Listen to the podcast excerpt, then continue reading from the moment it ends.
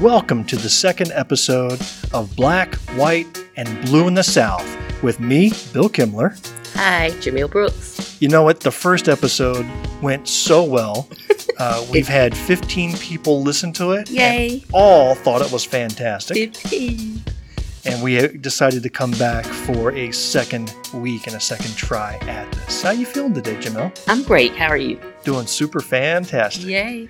I want to tell you a little something about me that you don't know. That phrase, super fantastic. Yes. You've heard me use it before, right? Yes. Let me tell you where that came from. Because I didn't invent that phrase. I heard it. I stole it. From where? 30 years ago, almost 30 years ago, I worked for a company and I was involved in technology and went to a technology conference with a bunch of people from this company. And I forget where this conference was. Maybe it was in St. Louis if I if I remember correctly, but regardless, I went there and at these conferences there's always these different sessions you can go to to learn this and that. There are vendor booths you can go visit. There's dinner and entertainment. Sometimes if it's a big event, they'll bring a rock band to come and play for you. But they always also have opening speakers to kind of kick off the event or to open up a morning where everybody gathers together. And at this one particular conference I went to, they had a motivational speaker start off the proceedings on one morning. Okay. So there's hundreds of us sitting in chairs in this big room, and this guy gets up, and I remember very little about this guy. I don't know his name. I don't remember what he looks like. I just remember how ridiculous I thought he sounded as a motivational speaker. He had nothing to say except, you know, cheerleading stuff. Woohoo, rah, rah, you can do this, you know practically lighting coals on the stage and walking across them barefoot, you know, to show the power of oh, Okay. positivity, that type of thing. Yeah. But one thing he said was, guess what? That word. Super fantastic. And you remember that. And he made the entire audience repeat it back to him because he says, if you say that word that way, you can't help but feel super fantastic. I kind of believe it. And of the whole conference, I don't even remember what the conference was about. the only thing I remembered was the phrase super fantastic. We're putting that on shirts. And, and that was after me spending the entire session making fun of this dude. That's going on a shirt for real. and and, like uh, and it. it stuck with me. So that's how I'm feeling. And I, and I hope you're feeling the same. Yes. It's contagious. Well, this week we're going to do something different. We have brought some structure into our episode. We're going to start off with the news. Oh, yes. For up to the minute reports, stay tuned to this station. Now the news. First of all, are you familiar with the various lawsuits that Donald Trump has is under Oh, the my gosh. That was going to be one of my topics. Yes. All right, so I'm going to talk about one in particular, um, and that involves a writer named Jean Carroll, Okay. and she had filed a claim against Donald Trump that he sexually assaulted her, that he raped her. This goes back to the mid 90s, I believe. Okay. and there's a whole story behind it. She, I don't think she filed a lawsuit directly about the action itself, but more about um, what do you call it? Defamation. oh, okay. Because Trump went on to the internet, uh, you know, his Truth Social or his Twitter, and just completely talked crap about her. oh, wow. So she filed a lawsuit in New York, in New York City, Okay. saying that uh, there was a defamation, you know, that the stuff he was saying was false, was impugning her character. And the jury, that actually actually went to jury, came back and found him guilty Okay. And assessed a $5 million fine, which is pocket change Okay. for a guy that can send out an email and raise $100 million, you know, by snapping his fingers yes. but the jury's verdict was unanimous. The only thing that the jury failed to conclude was that Trump raped her using a very narrow definition of the law that defines rape in New York State. So New York State has a very specific definition of Oh, what wow. entitles rape. The jury was not unanimous on that, but on terms of uh, forcing himself upon her, assaulting her, otherwise, uh, the jury found him guilty. Wow. Now, what I want to do is actually want to play a clip. There is a congressman from California. His name is Ted Lieu. Now, you have to forgive me if I pronounce it incorrectly, but he's Okay. a Asian American, I believe, uh, Okay. Chinese descent. But he served in uh, American military. He's a veteran. He's a congressman. He is one of the brightest and funniest congressmen in this nation, and, and you'll be hearing his name Okay. in the future. But he addressed Congress recently, and I want to play the clip right now. On July 19th, 2023, federal judge Lewis Kaplan rejected Donald Trump's request for a new trial and confirmed that Donald Trump raped E. Jean Carroll. I'm going to submit this court ruling into the congressional record, and now I'm going to read you what the judge found. On page 43, the judge wrote Ms. Carroll testified that the sexual assault, the rape, of which she accused Mr. Trump involved especially painful, forced digital penetration. The judge further writes The testimony of the outcry witnesses, Ms. Birnbach and Ms. Martin, corroborated the essence of Ms. Carroll's account of a violent, traumatic sexual assault. On page 44, the judge wrote The jury's finding of sexual abuse therefore necessarily implies that it found that Mr. Trump forcibly penetrated her vagina. The judge further writes, in other words, that he raped her. I yield back. So, what's your immediate reaction upon seeing that? I keep saying, I wish you could show my face. Utter frustration. I automatically went to what is New York's definition of rape? And then I'm wondering, how is it that this particular individual seems to be Talking about the congressman? no, I'm actually specifically talking about Trump. I'm just trying to, I'm wondering how is it that this individual can have so many things brought against him and still be on, on a ballot, heading towards a ballot? I can't get past the fact that this is what he was found guilty of. There are people who still proceed to dump millions of dollars into campaigns to support this individual doing what for us as a nation. What do you think about the congressman bringing that up in the House, being recorded, being broadcast, and using the graphic language that the judge used in his rulings? What do you feel about that? I think that's fine. I think that's fine. I think that the people need to hear it. It needs to be brought up in Congress. Um, the judge wrote it, so read it. I don't have any any problems with him restating what has already been found. That at that point is fact. That is what has been written in a record. So read it. I thought it was brilliant just to get that as part of the congressional record. And so said I'm gets, submitting it. And I thought, that oh gets typed wow. up and it's there forever. and your name is associated Now, with that. there may be people who say it was inappropriate. He he uh, broke decorum, but then hey, last week there was a, a subcommittee, a House subcommittee that Marjorie Taylor Greene is on, and out of the blue, she whips out a poster that has a blown up picture of Hunter Biden's genitalia. Uh, yeah, Do you remember that from the news? I do. And and so I think any criticism of Representative Lieu, you know, reading It's from pointless. a judge's uh, ruling is absolutely ridiculous. It's pointless. And I think that descriptions such as what um, was read in the House is necessary. Listen, if a congressman had to go up and read a statement like that about me, I would dig a hole so far in the ground and never never- come out. I would try to pull each one of the letters in my name from the alphabet. Like, I just would not.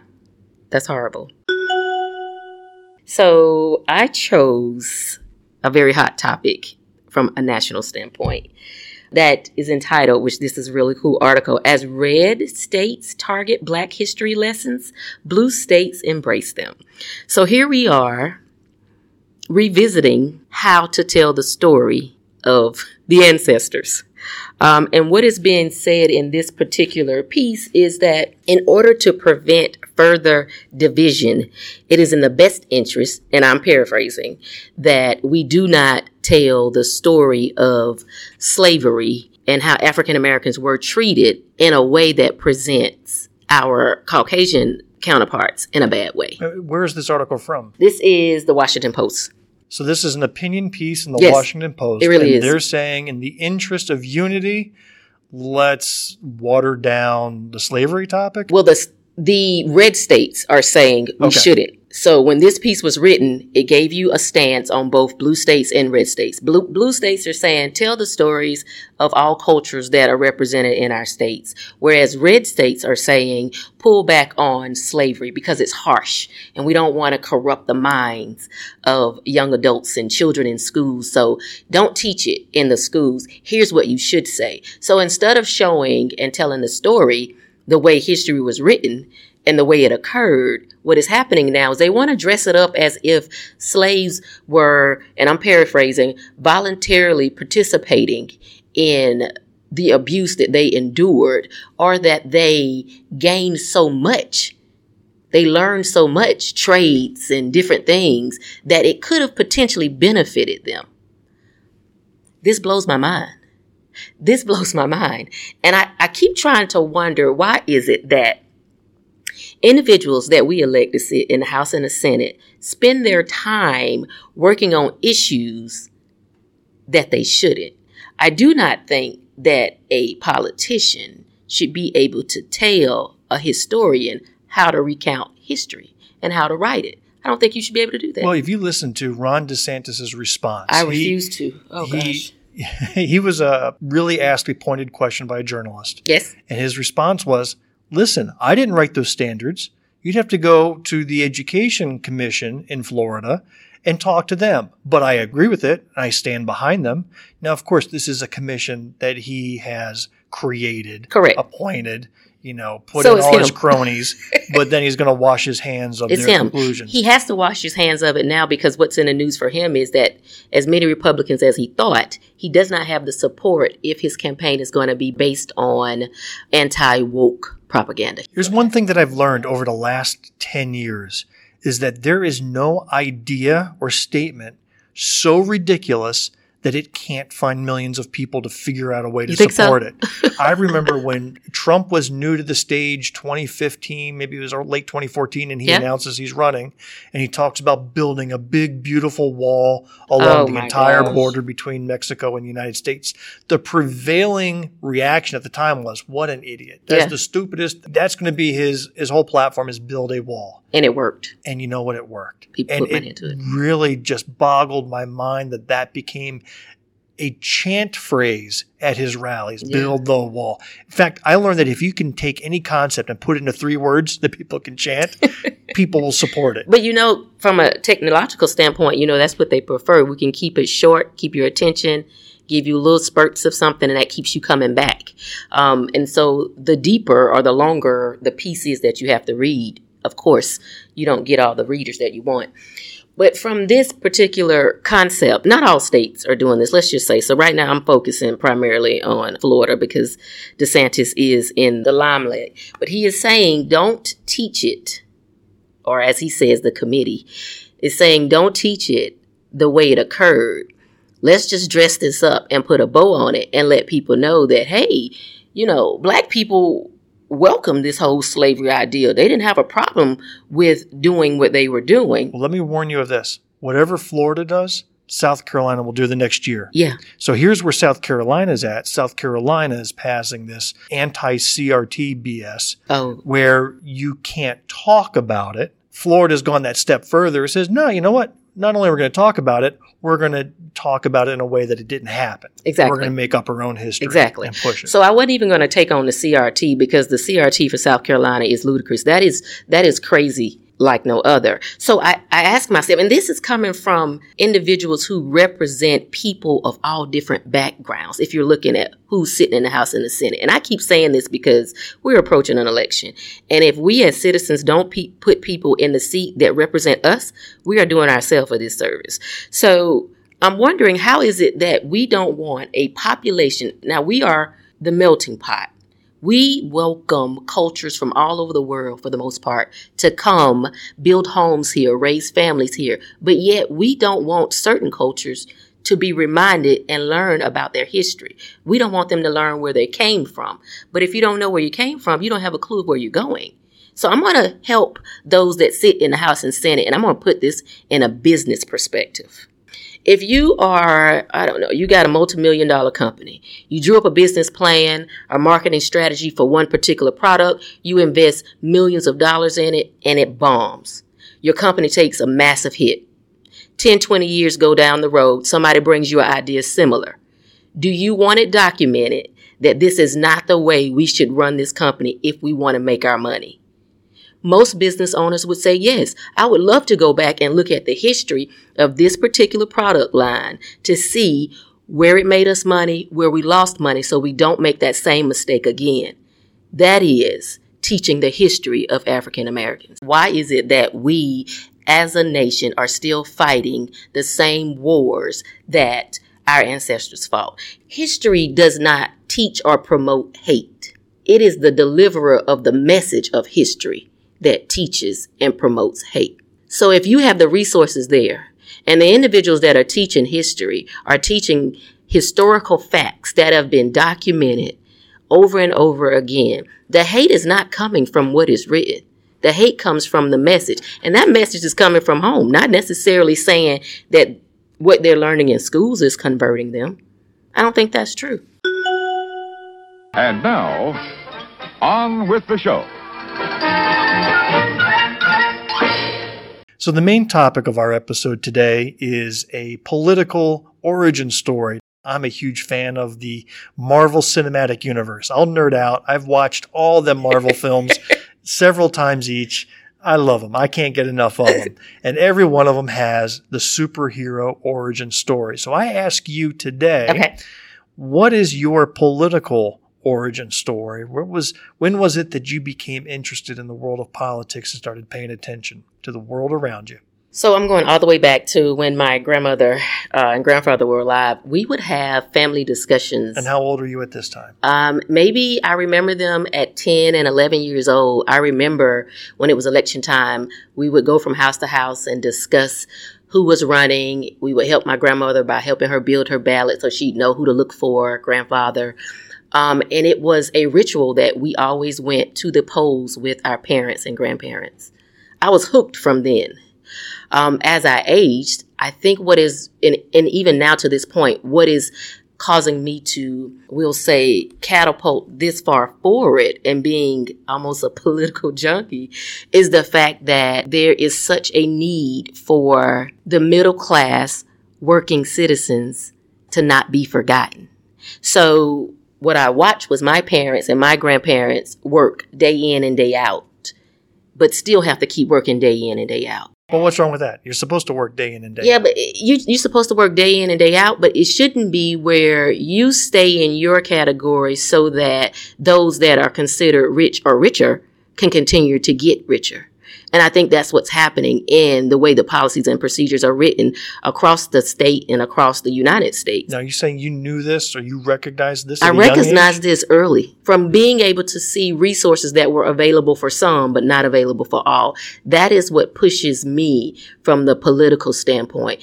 I want to make sure that if you are here, resources that are available should be available for all, not just some. Who's the first U.S. president you remember? I, won't, I almost said that, um, but Um, it's not of course, Nixon, so you know, I mean, I don't. Yeah, it's not. I mean, I remember the Bushes. Okay, I do remember the Bushes, one and two. all right. Reagan. Of course, I remember Reagan because Reagan's birthday was my birthday. Is my birthday. No kidding. We share the same birthday. All right. Yeah. Won't hold that against you. Okay, I know, but it was kind of cool. My earliest memory was as an elementary school student in the late 70s. This was 79, maybe 80, Uh, because it was just before the 1980 election. It was Jimmy Carter versus Ronald Reagan. Okay. So that was the first time I remembered or recognized politics in our country. And I remember distinctly writing on, and this is in the school itself, and I had my crayon or pencil and a paper or something, and I wrote, Jimmy Carter is an ass. Wow. I wrote that down. Again, this is nine year old me, maybe eight and a Wow. half, right? yeah. Did I know who Jimmy Carter was versus Reagan? No, of course not. Yeah. Did I learn certain feelings about Jimmy Carter Yes. from home or somewhere else? You bet I did. Yes. Uh, so certainly I was not of a mind to know the difference. And I cringe when I see uh, videos online or news clips of little children at rallies Mhm. being interviewed. Yes. To me, that is a loss of innocence right there. Oh they my need to be gosh. out. Oh my God. There's there's plenty they can do to get active in communities, be involved in organizations, maybe see certain things about the society that's not fair, but to sit at a political rally. Yeah. You would, you know, this COVID time, this past the epidemic, I was amazed at how many children have been at the table talking to their parents and have had strong positions of their stance for or against a president. And they would only drop one line. And I could tell that that one line was what had been engraved in them from home to say, don't support this president because of that. I grew up in a very conservative household uh, Roman Catholic. You know, I went to Catholic grade school, high school, altar boy, all that stuff, and then I went off to college uh, to a pretty liberal school in northern New Jersey. And I remember that first year, I wrote a letter to the student paper uh, that espoused a pro life view. And I can almost recite it to you because it was all the same talking points that you would hear every day, right? Sanctity yes. of life in the yes. world and all that stuff. Yes. And I just, it, and by the end of my freshman year, once I had gotten exposed not to professors indoctrinating me. I mean, I, I was a physics and math major. My calculus professor yeah. was not up there talking policy. No one. but talking to other students my age and their backgrounds and, and starting to get my eyes opened. Whew, did I did I change course pretty quickly in a couple of years? Yeah. So I, I'm not I'm not against the having the family conversations, but I think there's a line that you have to draw when it comes to involving children. So yeah, when you're at the rallies and you're at these different things, I think that's a place that may be a bit much. But again, it's not it's it's the messenger and it's the message. So it's up to the parents what they do. Who was it. the first presidential election that you got involved in? Do you recall who you cast your very first vote for? Oh, I don't. But I know that as soon as I was able to vote, I was voting. I mean, because it was a rituals. It wasn't second guess. I think with the adolescent population that I talk to now, which I talk to frequently, um, they are somewhat removed from the importance or the value of that right. So they're not rushing to sign up to vote. But for us, my generation, it was wait, I get to vote. Let me sign up now. Um, and it was always a big See, thing. I, took, I had a, a more satirical view of politics, or I, for most of my life, I did. Yeah. So I'll give this perfect example. My senior year of college was 1992, and that was during the Clinton Bush okay. election. But there was a third party candidate. Do you remember who it was? He was the most popular third party candidate that ever ran for office. Even got a good percentage of the vote. Do you recall Ross Perot? Yes. Yes. Yes, I do. He would do the little infomercials on TV with the charts, and and he had this way of talking because he was from Texas, and he would flip this and talk about the great sucking sound Ross of. Perot, I do remember. Oh, he was just great. So he was kind of, and again, I viewed politics more as comedy. Okay. Back in my in my early 20s Mm-hmm. there one day there was a, a a message that spread throughout my college campus that candidate Bill Clinton was coming to do a rally at our school. Now it was a small school, Okay. two three thousand students at most. Right, this wasn't a big university, but it was beautiful backdrop, beautiful setting, and within the afternoon the whole place transformed, and Governor Bill Clinton showed up on campus Wow. gave a rally and everybody was there cheering them on. Well, me and my, my buddies, we got cracking and uh, we wrote a huge sign Oh my that gosh. said Ross for Boss. Oh my goodness. And as Clinton was speaking, we're in the back with this huge sign parading it up and down. Again, as a joke, because Ross Perot was comical. He was the funny thing going on. Next thing I know, I'm being interviewed by two or three newspapers, Oh national media gosh. about why do I support Ross Perot. I didn't, you know, but I was there just to make a noise. And, Yes. and I think most of politics is rabble rousing sometimes. Yes. But fast forward a couple of months, I was asked to participate in a mock presidential debate. So this was maybe a couple of weeks before that November election. Okay. And they had the president of the Young Republicans stand in for Bush, the president of the Young Democrats stand in for Clinton. I got asked if I would stand in for oh Ross Perot. gosh. And I'll show you the picture uh, because I had gotten these big old ears Oh to put on my ears. I take these big old plastic serious. ears Plus, I had a mullet that was a half mile long. I kid you not. And I went up there and I did Oh a spot on Ross Perot Oh accent. my gosh. I think I might even have a, a, cassette tape of it somewhere. it was just perfect. Uh, but really, for the most part, and I voted in that election, and for the most part, that was the extent Mm. of my political involvement. I always voted on the presidential election cycles. I don't Okay. even think I knew there was an off presidential cycle to vote Oh in. wow.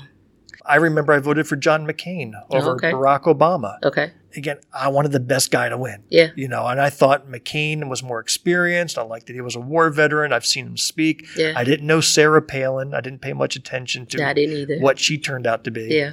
I thought Barack Obama spoke very well and was charismatic, but I thought he was like only 28 years old. Yeah. I don't want a guy, young guy running the, Yeah. for president. You know, Yeah. But I have to say, I'm glad he did. he he won. uh, he did a fantastic job. Yeah. Four years later, I voted for him Yeah. over Romney, but I really didn't feel a strong affiliation to a political party or another. Yeah. And and truly, it wasn't until two things occurred. One that I moved to South Carolina That'll that'll help you. and I saw just how, ah, gosh, I would say mean spirited Oh, yeah. politics is down here. Welcome to the South. yeah, and I, I just never noticed it before, but when I saw stuff that our Congressman Jeff Duncan was writing on Oh, the Facebook page, goodness. stuff that Representative McCravy would say, Mm. just I was like, really, you're allowed to say that? Just and say people whatever. support you, And they do. and then the election of Trump followed as well, Oh my goodness. and and those two things got me off the sideline. Mm. And fast forwarded me into the activist you see before you. Well, I'm glad. I'm so glad that those things Let me share with you a story. The, I'll tell you, there was actually a news article that got me involved. Oh. This was my trigger point. So you Okay. talk about, you know, the. Hulk getting his gamma radiation Yes. or Batman, you know, with his parents getting murdered and that's all their origin story. This is my origin story. It goes Okay. back to the first month of Trump being the president of this country. Okay. Now, I thought he was a nut job. Uh, from the very beginning. I also thought that once he was elected that the weight of the office would settle in, that he would surround himself with serious people and he would be just like a, a Bush or a Reagan or whatever and just Mm-mm. do his thing. I didn't see that happen. And, and no, it just it, maybe it was me being naive, uh, but everything went off the rails. And what triggered me to get involved and off the sidelines was the uh, Muslim travel ban oh, from January 2017 Mhm. and there was specifically a news article that hit home. Um, the headline was Clemson grad detained at Dubai airport, not allowed to return to the United States. So this is a story of Clemson University graduate student Nazanin Zinouri. Mm. Again, forgive the mispronunciation, but she Yeah. was Iranian, I believe. And she had gone to visit family in Iran that winter. She was on a break. She was a data scientist Mhm. which was what I was studying at the time, which is probably why this Which story is what we value resonated. hmm Uh, she went off to visit, and then as she was boarding the plane to come back, that ban had been enacted. She was forced off the plane Mm. and not allowed to return to the United States for months. She's posting on Facebook. Here was her quote After waiting in the line, to get my documents checked, and after 40 minutes of questions and answers, I boarded the plane to Washington, only to have two TSA officers getting in and ask me to disembark the plane. Yes, after almost seven years of living in the United States, I got deported. Now, she had, uh, you know, her, her all her belongings back in the United States, her dog, her puppy back in the United States. And now there was this invisible barrier that says, no, you can't come back. We don't care who you are. Mm. And for months, she was trapped overseas in a land that, you know, wasn't hers. Mhm. She, she was American. Yeah. But because of her immigration status and the fact that she was Muslim, and it really hit hard for me that the government has power to disrupt lives like nobody's business. Now, I will admit, this is where my white privilege came in, that it took me until my mid 40s Okay. to freaking go. figure There it that is. out. And and I know some people have been living with that knowledge their Yes. entire lives. Yes. So I have made it a mission to get to learn those stories, learn what the government is capable of. yes. And when they overstep their bounds, fight it in all the means that I have at my disposal. I appreciate that. I appreciate that. That that happens so much. Um, I don't know. That's a touchy topic in terms of how could you have someone who has invested and given seven years and then you say, no, you stay over there. I mean, eventually she was able to make it back. But um, imagine what many she went days through. later. And her dog was waiting for her at the airport. And when I saw, you know, her coming down the escalator and the dog rushing up to her aisle, I just bawled. Yeah. Uh, I was like, I, I can't believe this occurred. And the first thing I did was was ping um, Congressman Jeff Duncan, asked if he was aware of it. He didn't care. Yeah. He, he was a pure Trump sock wearing Trump sock. You know, and, and, and for, for anyone who is what you just described, that is out of pure fear and not out of um, what was out of fear? Of the policy? The hatred that's associated with it, the ability to not even be concerned that those policies are having such a strong negative impact on certain a certain group of people. That in itself is that white privilege. And see, I think when situations like that happen, I'm going to say something that's, that may make a couple people grab their pearls. What I have found is that when other cultures migrate to the United States, the darker that cultures, the more melanin they have in their skin, the more they face setbacks that should not be there. Not genuine setbacks. Um, it's not as smooth of a transition as it is for, you know, my white brothers and sisters. It is not. It's not as smooth a transition. And whenever we go to talk about that as members of the black community, you automatically get hit with, we are trying to preach like a woke type of state. I, let me just pause and say, Governor McMaster's did a commercial that mentioned woke in a paid for commercial. And I don't know who was on his crew that did not tell him to throw that one in the trash. That, um, when you say represent yourself a little bit better, that was a poor style commercial. But anyway, I think that those individuals are so full of hate that they don't care how they get it out as long as they get it out. Well, with that, we need to call an end to our episode. I thank you very much for staying with us during this time, Jumelle. It was good chatting with you. Again. Thank you. Good chatting with you. I'm not going to do it. Bill's waiting on me to do our ending music, but it's not I've got happening. it recorded, so it doesn't matter if you do it or not. There's a thing called cut and paste. Have you heard of it? I'm going to get paid off of that. Oh, you, you want royalties now? Okay, you're Dude, welcome to half the income I make off this podcast. Zero. That's it, right down the middle. You can have the top half of the zero. I'll take the bottom half. That's what a partnership does. I appreciate it. Until next time, this is Bill. See ya.